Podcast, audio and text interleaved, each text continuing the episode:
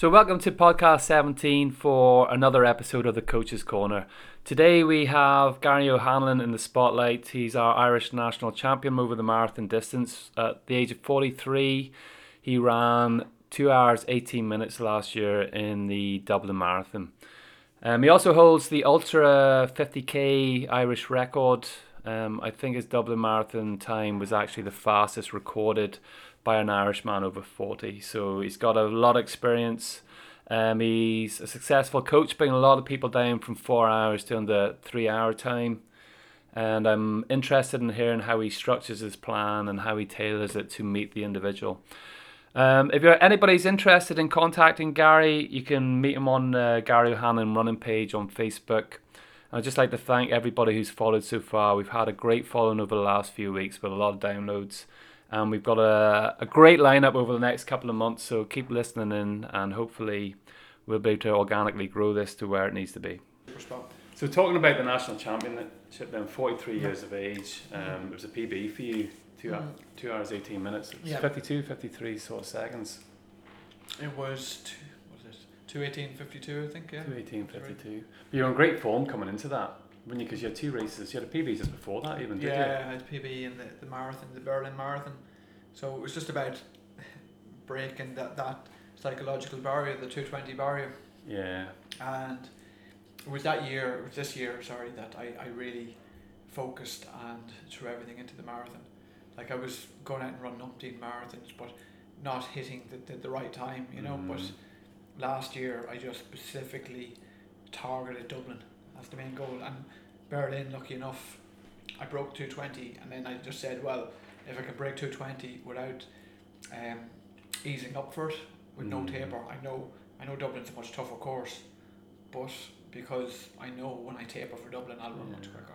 So it's a great, uh, great psychological sort of advantage you got then by breaking the 220 in Berlin. Yeah. Really, yeah. really sort of helped ease you into that then. Yeah. So talking about the national championship, then 43 years of age, um, it was a PB for you, two, mm. two hours 18 minutes. It was yeah. 52, 53 sort of seconds. It was, two, what was it, 218.52 I think, yeah. 218.52. You're in great form coming into that, when you, because you had two races, you had a PB just before that even, yeah, you? Yeah, I had PB in the, the marathon, the Berlin Marathon. So it was just about breaking that, that psychological barrier, the 220 barrier. Yeah. And it was that year, it was this year, sorry, that I, I really focused and threw everything into the marathon. Like I was going out and running umpteen marathons, but not hitting the, the, the right time, you know. Mm. But last year, I just specifically targeted Dublin as the main goal. And Berlin, lucky enough, I broke 220, and then I just said, well, if I can break 220 without um, easing up for it with mm. no taper, I know I know Dublin's a much tougher course, but because I know when I taper for Dublin, I'll run yeah. much quicker. So it's a great, uh, great psychological sort of advantage you got then by breaking the 220 in Berlin. Yeah. Then really, yeah. really sort of help ease you into that then. Yeah. So how do you prepare for something like that when you know you're in such great condition the week leading up to it? Because it's your home race, home turf. Well, it's actually in your it's in your back garden. Yeah. And your your home crowds there. So what does that week look like? and leading up to it, I, I can sort of lift myself up for a big occasion, something I'm getting very nervous about, and something that mm. means a lot to me. I can really sort of get myself up for it. And in the lead up to it, I knew like the two favourites were uh, Stephen Scullion and Sergio Ciobanu, who are a lot quicker than me, a lot faster times. So I think that was the added bonus knowing that they were in the race because mm. I could I can get myself up for it when I know that you know there's people to target and to. It's a proper race is going yeah, happen. So, um, times don't mean anything at that stage, and you just say right. So when the gun went off, it was just a matter of just running my own race and pushing hard in the second half.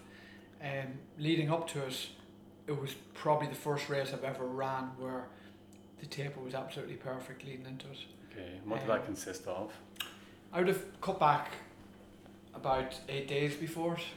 So I would have ran Berlin, uh, ran a PB in Berlin, took a few days off after that, and just eased for another maybe three weeks. I didn't do any sessions, just easy running, mm.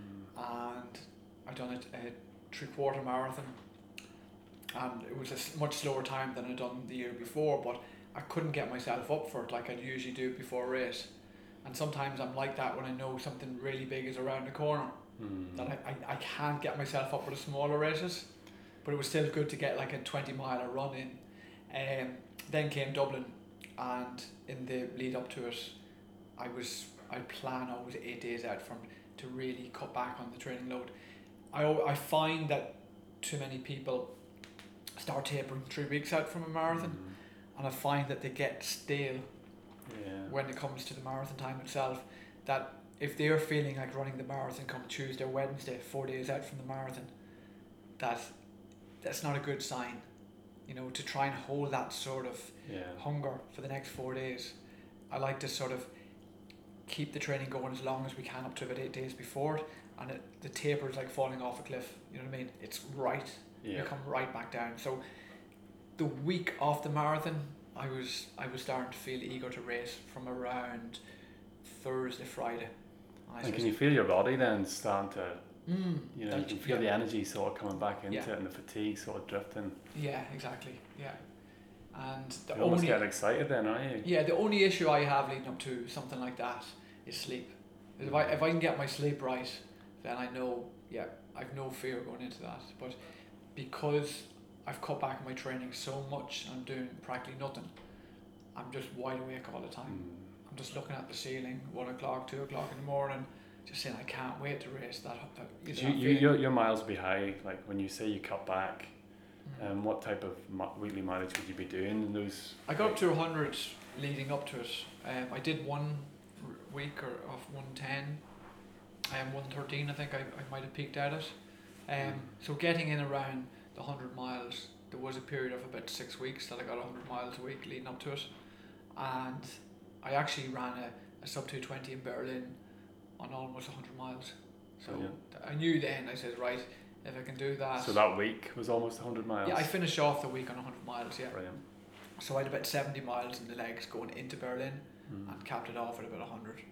And I knew then going into Dublin, if I do half of that, I'm going to go much better. So do you do you do any sort of mental training during that week? Do you have any sort of rituals from a mental training perspective? Yeah, Absolutely, yeah. Like leading up to a marathon, I would go and get a, a whole new set of clothes and stuff like that. I have this total hmm. routine that I'd have brand new pair of tracksuit bottoms, top, you know, stuff that I, that's very comfortable that I'm used to wearing as well. Like the the singlet and shorts that I wear. Wear in Berlin, say I'd find them like that they're my lucky shorts, and I have to wear them for Dublin. Like if I arrived at at the list like an hour before Dublin, checked my bag, and I didn't have my proper race singlet. All hell would break loose, and yeah. I, I couldn't focus for the race. So I have to have the, the same socks, the same singlet, but then my gear for that weekend has to be new. It's it's something. It's just a silly little thing I have in my Just head. little bits of confidence, really, isn't it? A bit of positive energy. You're just picking up as much as, as you possibly can Yeah. for the race. Like, Yeah. So I have my new casual clothes for walking around that weekend. So when I'm going to the the Conrad for hanging around the hotel, my nice Mm. comfortable new clothes, and then I have got my regular race gear, which is my lucky gear. So yeah, just have these little things in my yeah, head. brilliant. And what about fueling then for a few days before? Because there's this whole like you go to the expo and there's all these pasta things the night before. Yeah. Like and pasta will just bloat me. It'll sit in my Yeah. stomach for a couple of days. Yeah. And what approach would you take for that? Yeah, what it- what's I don't believe in uh, carb depleting Mm. and carb loading. I, it, it's a grey area. There's no specific science to say this actually works. It was something that Ron Hill would have used back in the sixties. He's one one of the first athletes ever to go on board with it, and it's not, you know, it's it's sort of been rubbish now at the minute. The same way ice baths to be kind of rubbish now that they don't really work. Um, so I I don't believe in you know You don't the do body anything. that You don't I do don't, anything don't believe in no no. I, I I would take on extra fluid leading up to it. Like I would take like an isotonic drink. 48 hours beforehand Mm. and I wouldn't be I wouldn't be a believer and, in taking that on even during hard training sessions and periods and that I would just start taking that on board about 48 hours before um, because there is this thing that people take on too much water leading up to a marathon what I find is that they wash out too many salts in the body and they can Yeah. can overhydrate the body and they can start you know it's the same feeling as being being dehydrated. Um, so I, I do believe in taking on um, like a sugary drink, sugar and salt drinks. I, Like I used to s- um, suffer pretty bad with cramps going into Okay. races, and I normally drink two or three litres of water a day. But I used Yeah. to increase my water.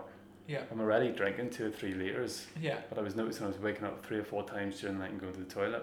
yeah, And I believe it was just flushing out all the electrolytes out of my system, yeah, you know. And then, because when I stopped doing that and just ignored it, don't need to take on anything extra, yeah. and the cramps sort of stopped Yeah. as well. So, I think people have this idea that okay, they, they don't drink enough water, and then all of a sudden, two days before, they start, you know, chucking in pints of water into their system, and then the night before the race, they don't get a night's sleep because they're up peeing all the time. Yeah. Two o'clock, three o'clock. and you don't do it on your own training run, so why start now? Exactly, yeah. And the same with taking gels and that. I've asked people like, why are you taking on six gels in the race when you only take on one during a long run? Mm, So you know, you just have to do what you normally do yeah. and just try and keep it safe. So what, what about the evening before then, the race? Because you're bound to be so many different emotions there, nervous, Yeah. excited, restless, Yeah, all of that sort of going round. How did you feel the night before that? Because big day for you tomorrow, like the national champs, that is the one that you've been after for and you put so much into. yeah, And there must be so much going through your mind. You're in a good place as well because Berlin's just happened. yeah, yeah. What were the emotions you were going through? All of it's the above. you're nervous, but in a, but in a good way. You know, Mm. you you just can't wait for that race, and you can't wait for a battle. It's like it's like music to my ears. I've heard now in Dublin this year coming in that it's going to be loaded. Like all the top Right. Irish guys are going to be there, and I can't wait for that. That's music to my ears, and I sort of get a, hi- a buzz off that, and it'll be the same. It was the same way with Dublin when I knew that say the two top guys were there and that, and it was sort of you know, I, I look more forward to a battle in a race against people than I would against running against the clock. I wouldn't really get the same buzz going into a race and chasing a time. what do you think the attraction of that is? Is it because it's going to take you out yourself or? Yeah, I just think that we're capable of going so much better when Mm. we're not just chasing a time, you know, when we're targeting to, to, to win a title or sort of moving into survival mode a little bit more, like isn't it? And trying to hang on and trying to push through. yeah, And you've got something else to focus on, I suppose, rather than just holding that pace. exactly. Yeah. That morning, then, when you get up, um, lucky enough, it's just out the back door for you, like so you don't Yeah. have to travel and get up at three o'clock in the morning. yeah. Um, you must be you're going to wake up early anyway, I suppose, because you you'd had a restless night. But Well, I tell you, I, I'd stay in the Conrad the night before, which I have done. They put up some of the Irish athletes up there for a couple of nights around the Dublin time. So, so I'm there, but with the race itself, um, because you get picked up on the bus at eight o'clock and you're taken to the start. That's that's the routine. Um, I would tell Paula, um, my fiance, and this year I told her to be at mile five in Phoenix Park. That's the hardest part. I always find from when you cross over the Liffey, it's a climb from then all the way up to Mm. Mount Sackville.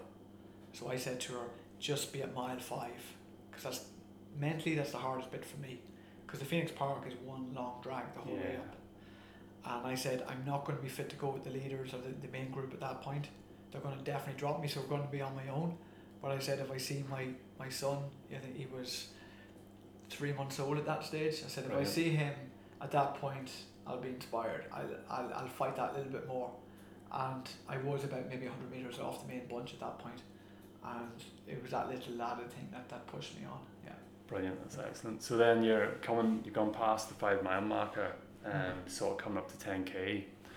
Um, was everything on plan then? Everything was good, yeah. I had a friend over from Switzerland, Killian Larnigan, and he was helping me at the drink stations and that. So you're allowed, the lead athletes are allowed to have somebody man the drink station and hand them a drink. So you're not allowed to receive a drink from anybody on the course outside of that. I think you are Okay. disqualified. So it has to be within 100 metres of the feed station. So he was there at each station, and I said to him, all I want to know is what the gap is to the to the main Irish guy. I says, I don't care if it goes over a minute. I could be in trouble at halfway, but as long as it's under a minute, I said I have a good chance of winning. That that was going through my head because I know I can finish strong. So, I think it's ten k. I might have been forty seconds behind. At the half marathon mark, I was about a minute behind. So I knew at that point, it's now or never to hit it hard. So from about mile ten to about three miles to go, I ran a half marathon in one oh eight oh nine. So that was that was the second fastest, I think, the third fastest half marathon I'd ever run, and done in the middle of the marathon. So and that was me chasing, Yeah. and I could just see the guys in, in, in the front, and I said, right, just try and close the gap. So at what stage did you see him then? At what miles did you see him? Eh, I only really started seeing them from about mile fifteen, and that, Mhm. and even at mile seventeen, I could actually see the lead car of the race with the Kenyans and that, and I just said, they're not a million miles away. You know, this is sort of like And how were you feeling going through that stage? I, I, funny enough, I started feeling better. The faster I was going, the better I was feeling. I started knocking at five ten a mile for about six mile, and I actually started feeling better. I felt in a better rhythm, and just and a great feeling when people were telling you the gap was now fifty seconds, it's now forty seconds, it's now thirty seconds. You know, and So it sounds like you get were it. very focused and it's just like Yeah, it was pulling you and you were driving forward the whole time. yeah. You were just racing really. yeah, exactly, yeah. Really. And th- my only mistake is that when I went past Sergio Ciobanu, that I didn't just kick on from that. But because I was running on my own for 22 mile, I decided to take a break with three mile to go, and I sat in behind him. And all of a sudden, I was going from 5:10 a mile to 5:30, you know, and I actually felt uncomfortable running at 5:30 Mm. pace. So I should have just went on, because I could see Stephen Scully just up ahead, and I knew that sitting in behind Sergei, I'd get a breather, and then I'd, I'd push on again.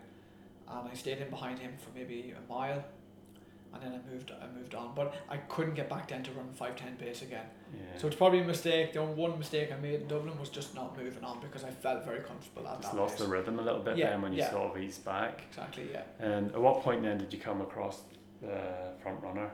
With a mile to go. With just a mile to yeah, go. yeah. Um, was it full on there, or could you tell that he was he was feeling it and Yeah, you really just you know when your things are going well and you're feeling smooth and you know that there's more there. You just you yeah yeah and it's your home race, so you've got a mile to go. yeah And did you feel like the crowds you you were drawing an energy from them as well? Yeah, exactly. You're exactly. bound to hear your name being shouted out. yeah yeah exactly. The people were shouting. The Irish title is only fifty yards up the road. That's all you you know, and this sort of stuff. And this was just running through my head. And I just I felt good, and it was just a great feeling. I was coming down with a half mile to go, and I seen the Holles Street Hospital, and I, I remember taking Ben out of there only three months beforehand. I remember looking down the road and saying the finish line is only going to be four or five hundred yards up from here. You know, Brilliant. in three months' time. So a lot of things like that were going through my head. Not the race itself, but a lot would have gone through from the year. So I became, a, as I said, a dad for the first time at age forty three, and it was yeah. So all this was going through my head, and I knew he was going to be at the finish line, and yeah, Yeah, that's beautiful. And it was it right at the finish line you knew it was over, or you you knew you had it a half mile to go. yeah. I knew I had it from. I really had a feeling I had it from about five mile out. because Right. when I was closing in rapidly, and I knew I was still on, I still wasn't going through the gears. I still had a lot more there, and I you somebody responded and they kicked down to five ten pace, I could go quicker again. That's the way I felt. Yeah, So- class. I remember, I think it was around Milltown, and somebody screamed at me, "Come on, Gary, that's it!" And I think Sergey looked back or had a glance, and I goes, "No, I didn't want anybody to know I was coming this quick. I just wanted to go straight through. And I think at that point, I should have really just ran straight through and, and, and chased the time down. Because I did think that you only had to win the national title to represent Ireland in the European Championships. And I was told after the race that it was a sub 218. And I think I could have ran a sub 218 in Ah. Dublin had I have pushed on, you know, from because the time shows I, I only ran like five thirties a mile for the last three mile, but they were actually I should have been able to run five tens. I should have pushed on. Got it. Yeah. Um, but how did you feel when you crossed the line then? So is, is your son's name Ben? Is it? No. Yeah, It is Ben. And your fiance was there, so you couldn't Yeah. have dreamt it any better than what happened. Yeah, Really, yeah. it was just everything Yeah. came together all the one time. Yeah. Because you put a lot of work and effort into that I did. Yeah. For that moment. yeah. It was just an amazing feeling when I crossed the line. It was just wow, everything sort of clicked in, and then I was told about thirty seconds later that I hadn't won the national title. That somebody was two minutes ahead of me. I goes what? And I was told that uh, Freddy Sittuk would had got rep got clearance to win the national title the night before, and I was just so annoyed that I wasn't told Mm. that because you you you man mark the people that you're out to beat. And I knew I couldn't win the Dublin Marathon overall as a top ten to be Yeah. good enough, but I said I'm good enough to win the national title, and I had marked Sergio and Stephen Mm. Scullion as the two main guys to beat. So I was pretty annoyed at the time, and I knew I had a thirty minute window to make um, an objection or you know thing, but I just didn't bother. I just said no, let it go. You know, Mm. that's the way it is. And I got a call then about two days later to say that um, he's not eligible to to run for or to win the national title. You have to be here for six months continuous, and I think he'd flown in the night before the race. Mm. So that was it. So I was declared the winner then from that. That that was it. But um, Brilliant. yeah, So now you've turned your, your hand to coaching. You've been doing it quite a bit. Yeah. Um, you're on the phone there to Dolores when I came in, so it's quite Yeah, busy. I thought I'd give that's right, Dolores yeah. a shout on the podcast. yeah, Um, and you also you've coached myself as well. yeah. And what do you f- think people would benefit from more, or how do you think people would benefit more from a tailored plan than actually you open a magazine and one plan fits all? Because people's everybody's so different, Yeah, aren't they? everybody's totally different. Uh, one of the first things I ask people when I coach them, I'd ask them, give me a quick rundown on what your distances are from 5k right up to the marathon. So if a guy tells me he, he's a, a marathon runner and he can run four hours for the marathon, but he's ran a, a 16.45 5k, well I'm telling you, you're you're underachieving, you know Yeah, yeah, you're either you're not a marathon runner, you're a five k runner, and if you are running the marathon, you're definitely underachieving. But I can tell by some of these PBs that they come from a speed background or the more endurance background Mm. athlete. And the thing with athletes is they like they like doing what they're good at. So if somebody likes doing speed work and lots of speed work, it's what they do, you know Mm. And they're always wondering why the second half of the marathon to fall apart.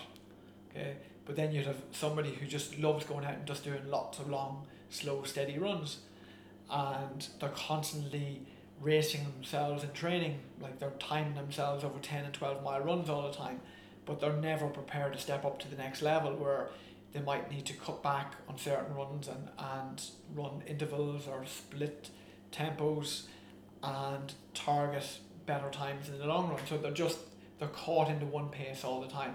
Mm. So it's different athletes, different fixes for different athletes. So if somebody's got, is hasn't got good pace, you work more on the CP element of them with their training, and somebody who is the opposite you work with. And that's important to understand the person, obviously, and where they're at to try and tailor a plan to move them to the next level. If Yeah. they're coming to a coach, that's what they're looking for, obviously. Yeah. They want to move to the next level. Yeah. Um, it's not something you would really get from opening up a magazine and, you know, here you go, here's a 16 week marathon plan. What would you advise, I suppose, if I was going to take 12 months to get a PB in Dublin? You see, it's different for for different athletes. Mhm. Like for me, that comes from a shorter distance background. Uh, I need longer endurance races to bring me on, while other people would need shorter races to sharpen up, to run well. What I would recommend people do is um, slowly build up in their races in race distance, and then coming up to the race about a month before, then you start using races as sharpeners to get Mm. yourself ready for it. Um, but never taper for them. Always hold the taper right before until you're Yeah. ready to go. I, I always try and de- describe it to people that it's like putting a, a string on a bow and you're pull, pulling the bow back, okay, and the the strings you're pulling it back and pulling it back, and that's what you're calling the training load on the string. Okay. People might say to me, "Oh, I've uh, a race on next week and it's my local race and I really want to do well. Can we pull back a bit on the training and taper a bit?" And I'd say, "Well, if we do that, it's going to interfere with how you're going to do in the Mm. marathon in two months' time. So we pull back a little bit. Okay, that's just like releasing the string a little bit. Okay, Mm. So this so the arrow's not going to fly as far come Yeah. Dublin time or the marathon in two months' time. So you have to prepare to take the hit in the smaller races to Mm. do well in the big race that you really want to target. So I'll say to somebody beforehand, and I say I really want to break the three hour marathon. That's my ultimate goal. I say, is this your your one big goal? To go yes. Okay, give me two other intermediate goals and go right this race and this race. Okay, and I said that's going to be it. Let's target these races and forget about everything else. Okay, you can still run as many as many races as you want, but we're not going to ease up for them. Train right through them. Yeah. Okay, but then let's target this big race, and the more focus you have on this race, the bigger the PB. As I said to people, what would you rather a, um, a twenty minute PB in the marathon going from three twenty to a sub three, or would you rather five different PBs in all events, but you only take about four or five minutes off your marathon time at the end of it all? Mm. You know, so when they add it all up, they realize that Dublin is the big one, and this is the one that they really want. But they, they still find it very hard to let go, and they're still Yeah. chasing these like Mickey Mouse races, I call them. It must be a real challenge for you as a coach. Like I, I, Yeah. I coach a, a small group of twelve girls, but it's a charity thing that we do. And every week it's like we enter this race, we enter this race, and enter this race. Yeah, And it just flatlines them. yeah, they don't exactly. really improve. They don't improve. No, You know, yeah. you're like, yeah, well, Yeah. if that's what you want to do, go ahead. Yeah. And it really is hard for them to understand how much that's holding them back, Mm, isn't it? Because exactly. it's stopping the progression, it's sort of moving on. Yeah. And when you're looking at, you talked about the string and the load there, and um, how much load are you looking at? Because I could feel it when I was going through your training plan. There's, there's an increased sort of week on week, and it sort of rolls one week into the next week, doesn't Yeah, it? exactly. And what are you? Do you sort of have in your mind the percentage load that you're trying to increase, or is it different just types of techniques? Yeah, it's a, it's a gradual increase. It would be about five to ten percent of an increase.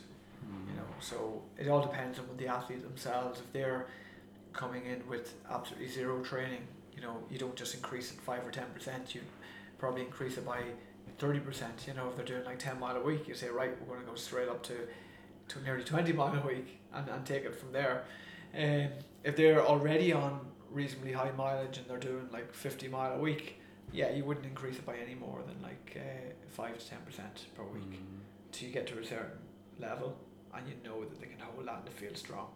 Yeah. Um, so it's it's all it's all about doing it, progressing very gently, moving through. And what about your long run then? What sort of percentage of your weekly mileage should that? Do you think that should be? It's usually, it's usually around 80-20. So intense work would be about twenty percent, and then you know easing back would be about eighty percent. Okay. You know. Because um, we talked about the Hanson marathon method there a few weeks ago on the podcast, Mm. and one thing that came out of that for me was, you know, a lot of people, like fifty to sixty percent of their weekly mileage is their long run, Yeah. and they're not really getting that balance or strength Yeah. um, into the legs, or maybe overtrain them, maybe in a, in a roundabout way. Mm. Um, is that the type of approach that you would take about ensuring that your long run isn't forty or fifty percent? Exactly. Like the whole idea of the long run is you shouldn't be going into the long run fresh, and this is the big, big mistake that a lot of people Mm. do. They think, okay, I'm- I've got up to my 18, my 20, my 22 milers. A lot of people would say to me, what's the longest run that you would give your athletes? And I'd say about 20, 21 miles. That's enough. And I go, but what about the 25s and 26s? Like, that's okay. You can run the 26 mile in Dublin when you're tapered and you're fresh and you're ready to go for it. But if you're doing sufficient mile during the week, the longest long run you should do is about 20 mile. Okay, so if you're going out and you're running like six and seven miles per day off of a volume with no rest day the day before your long run, you're going into that long run tired as it is. Yeah. You're not going into it fresh.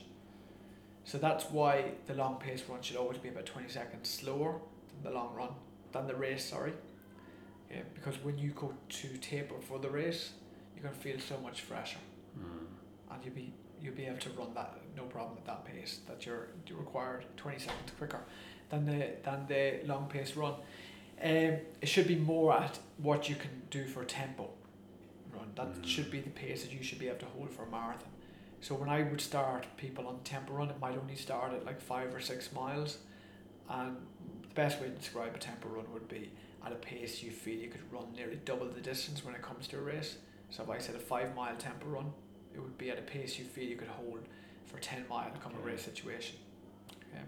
So when I start off my athletes, I might only start them on three or four mile tempo runs, and I'll be adding on one mile per week, half a mile to one mile per week, and gradually we build up. And the longest I would give of a tempo run might be twelve mile, and I'll tell all my athletes if you can run twelve mile at gold marathon pace, I have no doubt in my mind that you can't go out and run um, the time required for that marathon. Mm. So if you can go out and you can run 12 mile at 6.52 pace, there's no questions about it. You can go out and you can break three hours for the marathon. Yeah, especially No. during your load week, isn't During, it? during your load time. Yeah, It's exactly. important. Exactly, Because yeah. I remember during the plan I had had, and I got a PB in Dublin, and it was the week before Clonakilty, I think it was, Mm. and I had a loaded week. It wasn't the week. It wasn't the days leading up to it, but it's the week before that, and I'd loaded a week of about sixty miles. Mm. And I just put my trust in you. I said, okay. Yeah. Normally you'd be tapering at this time, and I had a ten k race on the Saturday, which I went and PB'd, and the next day I had a half marathon to run. So I Mm. phoned you and you said, no, no, you'd be grand. You go out and do the 13 miles at that pace. And I was a bit skeptical of it, but I put my trust in you and I went out. And after a couple of miles of tired legs, you know, it just kicked in. It was grand. Actually, Yeah. it was really strong. Yeah. Um, coming to Clonakilty then exactly a week later after doing 60 miles, um, it was the best marathon, the strongest marathon I'd ever run. Mm. Because the second half of the marathon was the strongest I'd ever felt. Yeah. And I could tell when I look back, it was running those 13 miles on those training blocks that I had, going into those fatigued, Mm. really, isn't it? Mm. Because you're Exactly, yeah. You're really training for the second half of the marathon, isn't it? Exactly. That's it. Like people have this idea that they try and, you know, going back to even to going for paces for the marathon, I try and get out of people's heads about the negative split or the positive split. You always think of even split. Okay. Mm. But if you are strong enough and well trained, you can negative split. You can run the second half of the race quicker because the last couple of miles you can really kick in hard. Mm. But it's not something that you should be thinking about going out and doing negative split. You should always be thinking of running even. And I always tell my athletes, just keep a, an eye on the first three mile. Don't get carried away. And once you get the first three mile done, don't look at the watch. Just run the rhythm from then on. Okay. Just you you because if you're going, we'll, we'll bring out the three and a half hour mark. Just for instance, it's eight minute miling. I think. Okay. So if you're targeting a three and a half hour marathon, I'd always say to my athletes, go out at eight minute mile pace. Okay? You'll be stuck in the pens before the marathon and everybody's nervous and they're jittery and the gun goes off and next thing somebody's at 7.30 pace and they're saying after the race sure I was jogging I felt great it was 7.30 pace not a bother me. And then it slipped then to 7.45 and before I knew it, it was 8 minute mile pace and then it was 8.10 8.20 and there's only one way that's going to go you know it's just going to get worse and worse and worse you know so it's so easy to go off too quick in the first couple of miles in a marathon because you're looking at some guy guys look at the size of him, he shouldn't be ahead of me, or look at that old fella there, there's no way he should be ahead of me. So they're running somebody else's race instead of their own race. So I'd always say keep a look at the watch for the first three mile. Once those three mile are out of the way, you're going to be into a comfortable rhythm, and it, the pace won't fluctuate much after that. So you're not going to go eight minute mile, eight minute mile, eight minute mile for the first three mile, and then drop to a seven twenty. That's not going to happen. It might drop to a seven fifty, but there's going to be no harm in that. Okay, so it's it's just important to get the first three mile right, and then forget about the watch. So just engage in that rhythm really and get Exactly. yourself used to it. Because that's what you've Yeah. done in training. You've, you've trained for Exactly. that. Yeah, exactly. Um, it must be the biggest mistake for club runners, and it's, I know from my first ten marathons, I knew I was going too fast, but you sort of relate going fast too fast as like a minute a mile or fifty seconds too quick, but it's not. Twenty seconds a mile is a lot of distance over a mile Yeah. continuously for twenty six miles, Yeah. and I really struggled with you know my training runs were perfect every time because you're, you're hitting the pace all the time. You're a lot more disciplined. It's- only you. Yeah. So yeah. as you say, you're just running your, your your own training race, yeah. and there's so many club runners just fall into that trap. You know, people are excellent runners, and they're just gonna fall into it.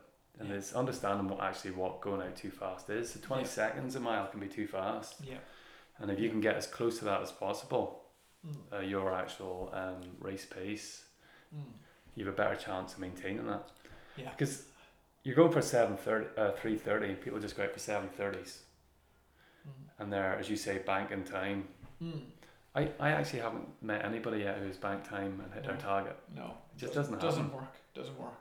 No. Yeah.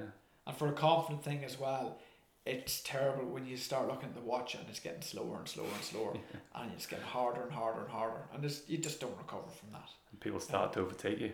Yeah, exactly. So I used to love seeing the plan come through because you couldn't make it up. It's so diverse and there's so many different types of training sessions in it, which is great because Mm. it stops you from getting bored and it, it mixes it up. And it's great on the new Garmin watches now because you can just go into Garmin Connect and plug in the plan. Yeah. And when you click start on the watch, oh, so that's what I'm doing today then. Yeah. Um, can you talk me through some of the sessions then and what they actually do for you? So hill, hill repeats is a basic one that people understand, but what does it actually? It's not to make you stronger running uphill, really. No. It's more than that. It's like whenever I draw up a plan, I usually carry about five different principles of training, different types of, of training. Uh, one would be the hill session, we- we'll talk about now. Uh, one would be a tempo run, which I said would be roughly about five seconds per mile, uh, faster or slower than gold marathon pace. For me, it's usually about five seconds slower than actual gold marathon pace I'm going at. Um, the long pace run about 20 seconds slower than gold marathon pace, and I'd usually try and kick in the last four mile at gold marathon pace, closer to the marathon time itself. Mm. Um, there'd be split tempo runs, which I would give would could be anything like three by three mile, um, at half marathon pace with a floating recovery. And what I mean by the floating recovery, it might get you to run a half a mile of your recovery and at about thirty seconds slower than gold marathon pace. Could be six by a mile with a quarter mile floating recovery Mm. and it could be six by a mile at 10k race pace with a quarter mile recovery at about 20 seconds slower than gold marathon pace. So these are just some of the sessions, and I, I, Mm. I work around them um, going towards a goal of Dublin. So I look at Dublin, and say, four months out. So we're looking more on the strength side of things early on. So endurance would be key at this point. Okay, for the first 10 weeks of it, key, the, the long pace run and the tempo run are key. Mm. And then sessions start becoming equally in, as important with about six, seven weeks through the plan to go before the main race. So sessions like as I mentioned there, six by a mile or three by three mile, they became become equally important. Then as we're coming up to the actual marathon itself, two weeks before then we kick in with more speed work, fast turnover Mm. stuff. You know, so it might be a session of like twenty by four hundred. And why is that coming to mile. the marathon? You kick It's just getting that rhythm, getting getting that speed. That's why I always try and get somebody to run a fast ten k maybe two weeks out before a marathon, and maybe a Mm. five k or a five mile race a week before the marathon. So it just gives you that extra few gears. And you don't. just so gets the legs. you don't really over. want to sharpen that up in the first month of the No. marathon because you're not going to hold it. I suppose that's the idea, is it? Yeah, it's it's like why you describe it. It's like building a house. So your miles, your long runs, endurance work is the foundation. Mm. Okay, think of it as your tempo runs or like the walls of the house. Okay, think of it. The speed work is like the chimney. It's like the roof and the chimney. Okay, so you think about it like that. That that's Mm. that's what you're looking at in training. Okay, if you're just doing speed work, you you can't build a, a roof in, in a Yeah. bog. It's just gonna sink. You know, you can't just do long fast tempo runs because it's like building walls in a bog Mm. without a foundation. You need to have the foundation. You need the miles to back this all up. That's why when I was saying when you were training with me, you were able to go out for, for runs where you're feeling tired, but they got easier as they went along. Yeah. And that was due that you had that background of miles in the legs, and that's the foundation, and that's what you get Mm. in early on in the training load. Brilliant. Like- and the like the likes of hill repeats then, because Mm. you said a thing to me that I I had never thought of, but it was really to strengthen your sort of toe off, isn't it? Like Yeah. get get you Yeah. used to Get the body strong, yeah. and get you used to lifting your knees as well. Yeah. Um, because there's more in those sessions than just because people resonate with hill repeats is just actually getting you stronger to run up hills, but they're not. They get you Mm. faster on the flat, Mm. don't they? Because they strengthen your sort of toe off. Yeah. And um, the sessions I loved were those split sessions, as you say, maybe three by three, So three miles at a certain pace with a float and recovery, and then another three miles. And I find it strange because when I went to the Great North Run last year, and I hadn't really ran under 715s or and my tempo runs I think were like 720s. Mm. But then I felt extremely comfortable and I ran 707s. And I was actually disappointed in myself at the end because I got to mile 12. I didn't realise I was at mile 12, which was unusual. Okay. I thought I was at mile 11 yeah. and it was mile 12 and I just dropped it on the last mile. I had so Yeah. much left in the tank. Yeah. And but I hadn't trained for a 707 as such. Mm.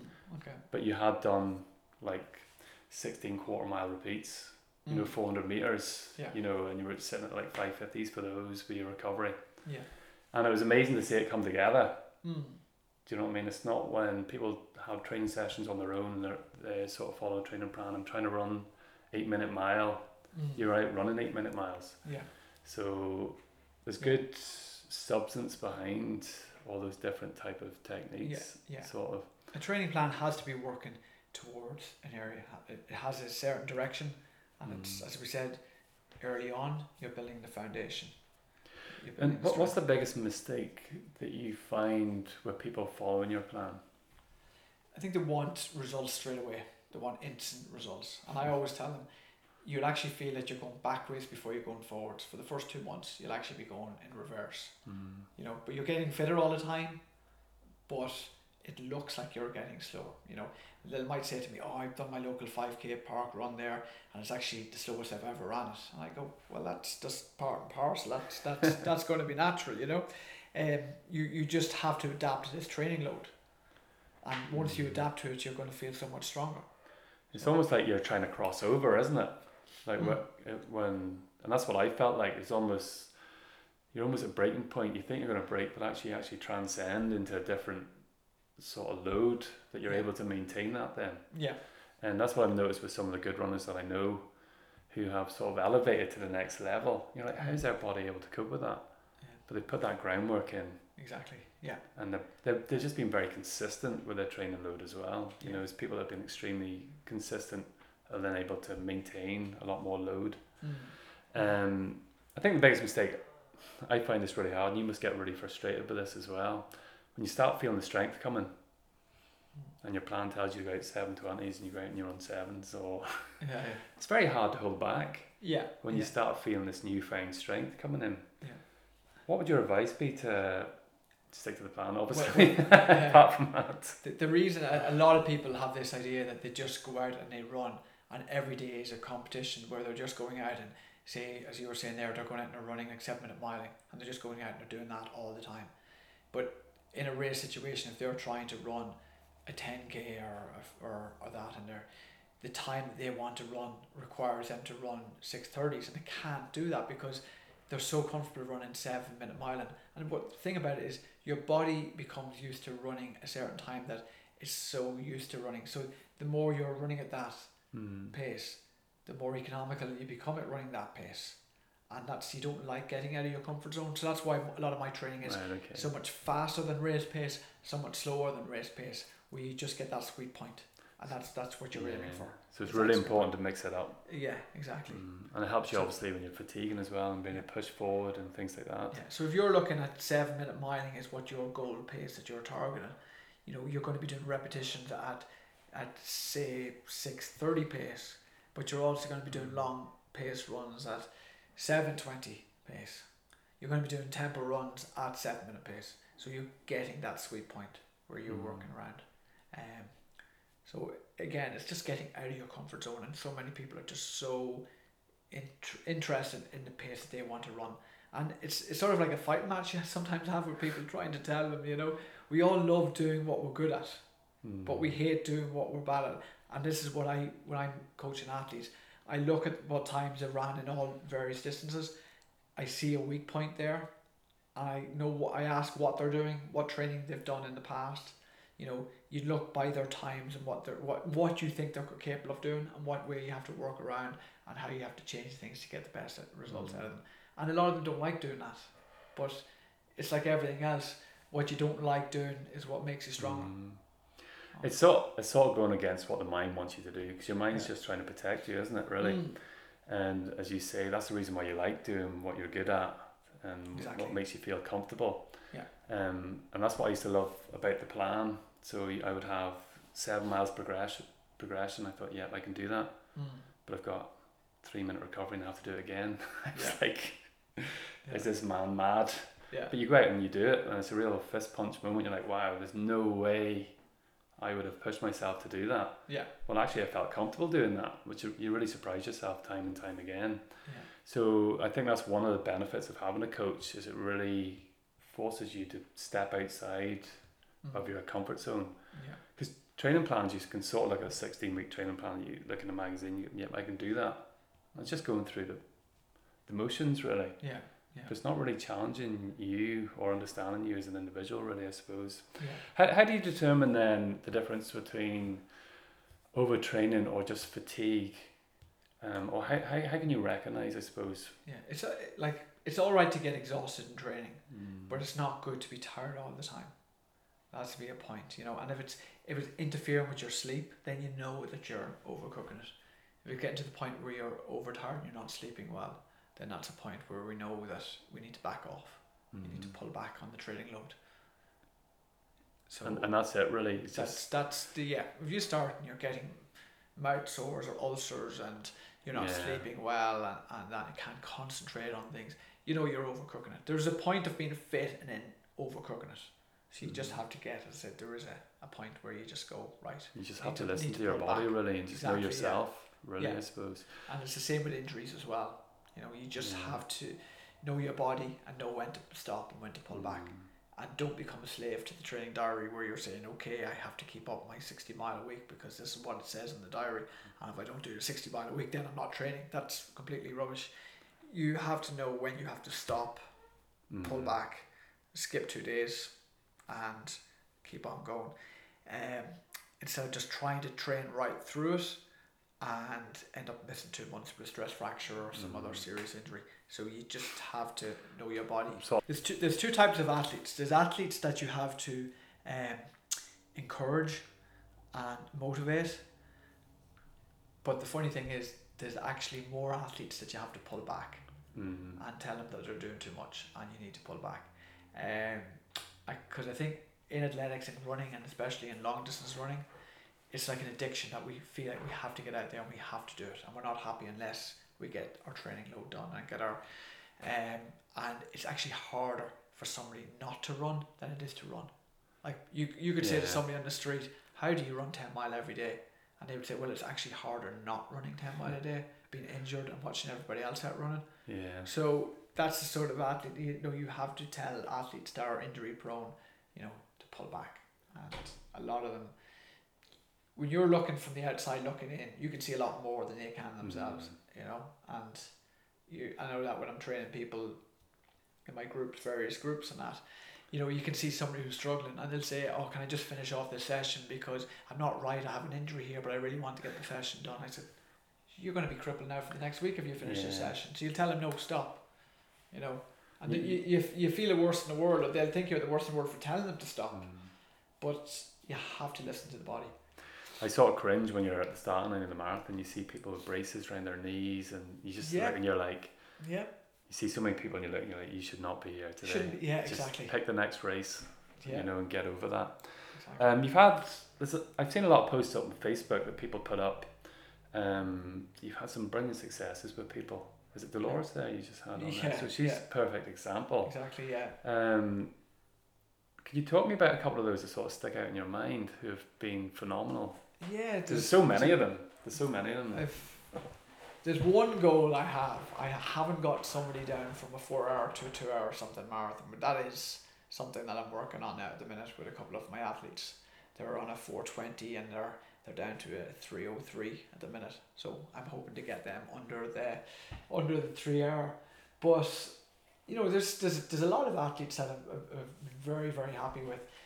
One in particular now that stands out would be probably Shane McSherry, um, from Armagh. Um, he was running with the Armagh um, running club there, and he had a three fifty seven marathon, and he wanted to he you know he wanted to break I think three thirty, and I got him down to two fifty three. Yeah, it's So that was that. you was must be very Really- proud of that when you see yeah, that yeah. happening. It, it always stands out in my head, and you know he he was a, a dad of two two young kids. He was in his early forties at the time, forty three, I think, and That's you know, amazing. and, and he hadn't an easy job either. He used to work from I think it was like four o'clock in the morning till till three, you know, and you know he had a busy life, busy schedule and that. So he was the one person that you couldn't say he had it easy. You know what I mean? That he, Yeah. he hadn't got the lifestyle that Because he there's a, could, there is a big this. there's a balance there that makes it difficult. So some people Yeah. are phenomenal. They, they work five night shifts and they're still pushing out these amazing times. Like yeah. like even around three forties or depending on what they've got like four kids. They're working night shift or they're breaking three thirty. yeah. And it's phenomenal because you don't know what people are trying to manage in their Yeah. environment. Yeah. Um, so when you see somebody come from that time Exactly. Yeah. down to a sub three hours, Yeah. because I always have in my head is like twenty five percent of marathon runners break four hours. I don't know what it is that breaks three hours. It's one point six, I think, percent. Just you know the breakthrough. So So it's a big, yeah. It's a, and then once you go a minute under three, the percentages start really coming down. So the time that he ran, I think he's probably in the top one percent yeah, or top point zero seven percent or something like that. So yeah, that that was phenomenal. That that really stood out. Um, there was a guy called Anthony Flannery. He was one of the first athletes I ever coached, and he had fifty eight, and I got him down to two fifty, and th- that was within a six month period. yeah. So that was good. That was over the air. Sub three is the golden egg, Yeah, isn't it? yeah. It's a phenomenal it's a big, time. It's a big, yeah. Um, Dolores now is a great example. Like Dolores has been running for a few years, and I think it was, I took her down from about three and a half down to a three oh eight, and she ran that at like fifty years of age. So That's that was phenomenal. Phenomenal, yeah. And down to one twenty six for the half marathon. You know. Yeah, so, I actually think I did see her on She's- Facebook. Like, so. Oh yeah, she's um, phenomenal times now. Mhm. She's ran and that, and I always believe it's it's it's not all to do with nat- natural talent, but how much you really want something, you Mm. know. And there's certain athletes that will do the work, and they're, you know, it's their work ethic that they, they'll do. And like Dolores is a busy woman. She's a dentist, and she's a couple of operations to run as well. So she's on her feet all day, and she's Mm. working hard. And sometimes she could be in working twelve hour shifts.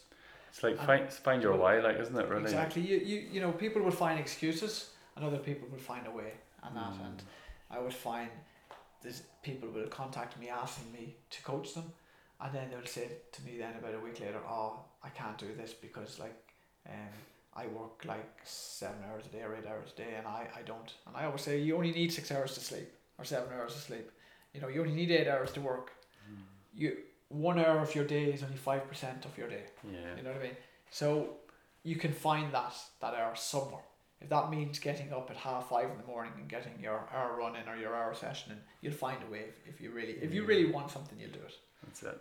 Because a lot of people are just looking for shortcuts. Exactly, You're bound to get yeah. that, and yeah. um, that's why the magazines and this and that. It's just the world that we live in at the minute. Everything is just handed to us on a plate, Yeah.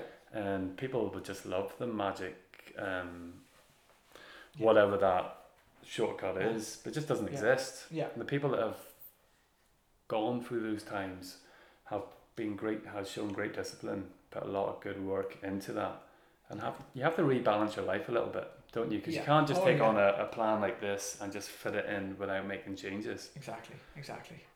It's it's like everything else. People are always looking at other people and say, well, if I had that job that he had, I could do that. Or if I had um, the facilities that that person has, I could do this, you know? And I used to listen to this for ages, and people used to say to me, oh, but once you reach your 40s, oh, your running's going to be gone, Yeah. you know? And once I reached 40s, I started getting quicker, and then people said, oh, once you have, ch- oh, if you have your children, you know all about it. And then once, once Ben was born, I started running quicker than I ever ran Yeah. and it was all became that you became busier and you're just trying to balance things out and so he'd be up at six o'clock in the morning and that would be me out the door for my run Mm. because you know you, you just adjust things so That's there's no such thing in having a lie in or a sleep in and you weren't getting sleep but anytime you did get sleep you know you felt like superman so you, you just adjust your, your lifestyle and your body Mm. and if you're in a happy place in life there's nothing that you can't achieve yeah. that's what I believe. And if you really want something, you know, you, you, you can do it. It's success in running boils down to a little bit of talent, um, a little bit of hard work, but a lot of consistency. Mm. That's what it is. Consistency is the mo- is the biggest key. brilliant. That you're willing to commit yourself to it. Okay, and it's not going to be success overnight. It's not going to be something that's going to be five or six weeks. You're looking at more like four or five months, Excellent. and it takes about two months before you really just start to kick in to feel that benefit of a bit of hard work, a bit of hard Mm. training. So you have to be in it for the long term. Exactly. Yeah. Mm. If somebody was interested in um, contacting you to be coaching, how how would they contact you? Probably just through my running page would be the best thing. Gary Mm. O'Hanlon running.